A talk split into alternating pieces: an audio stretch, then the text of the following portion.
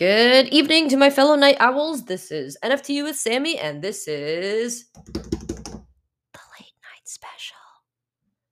I hope you enjoy this. This is a super random, slightly related fact, but uh, earlier on in my life, I contemplated making ASMR videos or streaming on Twitch ASMR videos because at one point in my life, I had a lot of issues sleeping, and ASMR videos helped me sleep.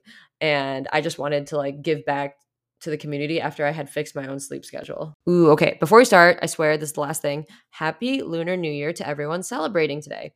Well, actually, happy belated Lunar New Year because it's like 1.30 on Tuesday. But I hope you all had fun celebrating. I myself am Asian American, so today after work I celebrated with my friend. We went to a noodle shop in Chinatown and just caught up and had a good time. All right, so it's super late right now. I usually wouldn't record a podcast this late, but I just put in my laundry, so we have tons of time.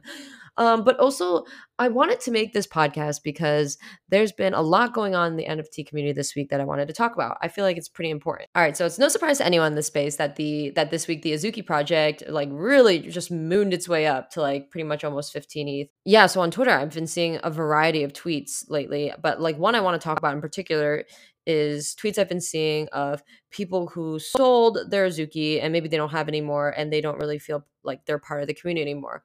I am here to tell you that you are part of the community. And this doesn't apply just to Azuki, guys. This applies to any NFT project that moons and you decide to sell and take profit. Don't feel like you are not part of that community anymore because you don't own it.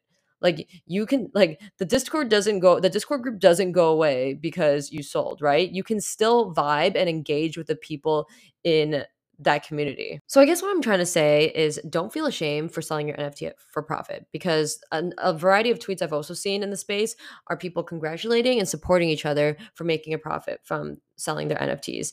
Like some of this money guys is life-changing money and some of it is wife-changing money as well.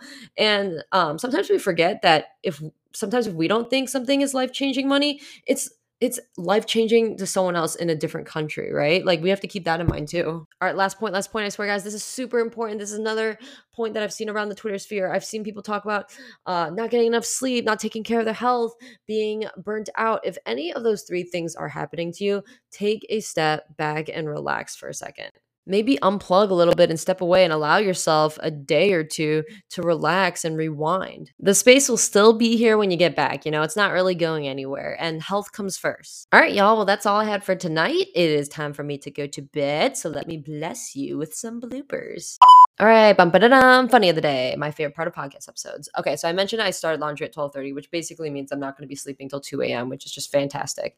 Um, but I keep having these like deep revelations about my life when things like this happen. Like today when I was in the laundry room, it was like I was staring at my three loads of laundry and then I was staring at the tennis skirt I was wearing in the laundry room. And like the reason I'm wearing this tennis skirt is because I literally had no like pants left in my closet. And I'm like wearing a t-shirt too and it's a little chilly today, but I literally don't have sweaters either. And I'm staring at my three loads of laundry and I'm like, wow, like how did I get to this point in my life where I have three loads of laundry and I'm wearing a tennis skirt walking around everywhere in my building because I have no clothes left. So, this is a friendly reminder to take care of yourself during this NFT craze. I mean, before I got really engaged in the NFT community, I had like this checklist of daily items that I would just check off. And like some of the items were like there some of them were a little crazy. Some of them were like drink 64 ounces of water um, walk 10000 steps a day work out for 15 minutes uh, i mean eat your fruits eat your vegetables uh, there was a, there was like a few other things. I think there was like eight or nine things of the day. And i'm not even kidding with you guys. I would cross i would at least try my hardest to cross everything out. And for the most part every day i did check everything off including walk 10000 steps a day. That one's pretty that one was pretty difficult and uh, yeah so since i uh, started getting really heavily engaged in the NFT community, that list is a long gone.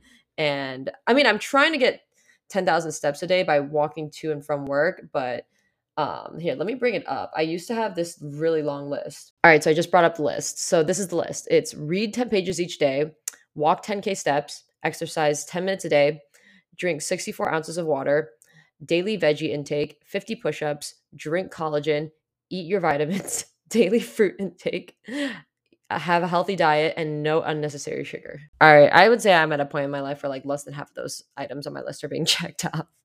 I have to get I have to be better at it. But I just want to remind you guys like definitely like health comes first. Take care of yourself. Do what you need to do. Like everything will be there when you come back.